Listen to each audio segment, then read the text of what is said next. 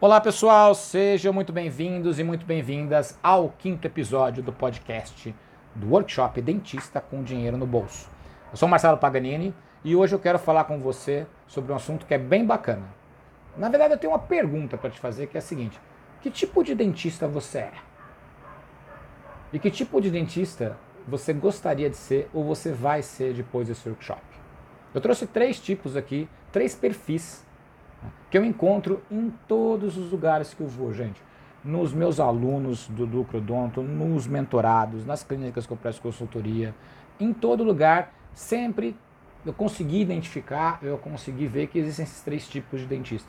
E eu quero falar para vocês quais são esses três tipos. E eu quero que hoje a atividade aqui do workshop, aqui do podcast do workshop, é exatamente essa. Eu quero que você se identifique com um deles. Quero que você me fale, de, e quero que você, depois você me fale, Marcelo, eu sou um dentista desse tipo aqui. Então vamos lá. Presta atenção então que eu quero que vocês se identifiquem, ok? Primeira coisa, todos eles têm uma coisa em comum, tá? Eles amam a profissão. Isso é muito bacana. Independente do perfil profissional, todos adoram ser dentistas. Tá? Mas existem características né, que eu vou contar agora para vocês. Ah, então vamos lá. Dentista, o perfil número um é o perfil do denti é, é o dentista executor. 70% dos dentistas e das dentistas são executores ou executoras. Tá? Como é que é um dentista executor? Ele é excelente tecnicamente, ele está preocupado em encher o consultório de paciente, então ele quer a clínica cheia, o consultório cheio e é volume. Eu quero gente aqui dentro, eu quero gente aqui dentro, eu quero gente aqui dentro. Esse é o foco do dentista executor. Ele tem muito paciente, ele não tem tempo para nada, às vezes até nem para fazer a gestão da clínica. Ele tem um faturamento legal, mas ele não tem lucro. O dinheiro entra e sai, entra e sai, entra e sai. E ele fica às vezes desesperado, ou ela fica desesperada e fala assim: Marcelo, tá entrando aqui, mas não fica. O que está acontecendo? Né? Então, este é um perfil, perfil executor, que são responsáveis por, são 70% dos dentistas, 70% dos dentistas. Se não me engano, lá no começo eu falei 60%, eu errei. São 70% dos dentistas são executores. 15% são perfeccionistas. Aí todo mundo fala, ai meu Deus do céu, será que eu estou aqui? Né? O que, como é que é um dentista perfeccionista? Como são esses 15% de dentistas perfeccionistas? Eles têm uma excelente técnica também, mas eles pegam tudo para eles fazerem, ou para elas fazerem. Então não delega, não tem equipe, ninguém ajuda. Né? Às vezes demora muito mais para entregar um tratamento porque quer que fique de uma maneira impecável e às vezes já está impecável mas nunca está satisfeito. A gente, tem, a gente não pode confundir um trabalho de excelência com um perfeccionismo que só vai te levar para um lugar que não é legal. Então, esse dentista, essa dentista, ele vai ter muito menos paciente, porque ele vai ter que fazer, é, é, ele quer fazer tudo, ela quer fazer tudo, ela não delega. Ele vai gastar muito mais tempo, por incrível que pareça, porque fica se para falar o português bem claro, fica se enrolando, né, dentro do próprio, dos próprios problemas que ele cria, que ela cria, que os problemas não existem. Isso leva você a ter um menor faturamento e nem se fala do lucro. 15% dos dentistas são assim.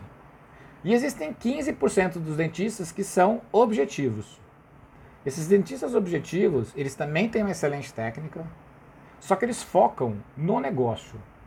Eles querem fazer o consultório crescer. Para isso, eles delegam. Lembra que eu falei que o perfeccionista não delega? O executor, ele até delega, mas ele quer volume. O objetivo, ele delega para crescer de uma maneira inteligente. E o objetivo, ele consegue uma coisa que é muito bacana. Ele consegue aliar a especialidade que ele gosta com os pacientes corretos. O que eu quero dizer com isso? Ele atende as, os pacientes que têm o perfil que ele quer na especialidade que ele quer.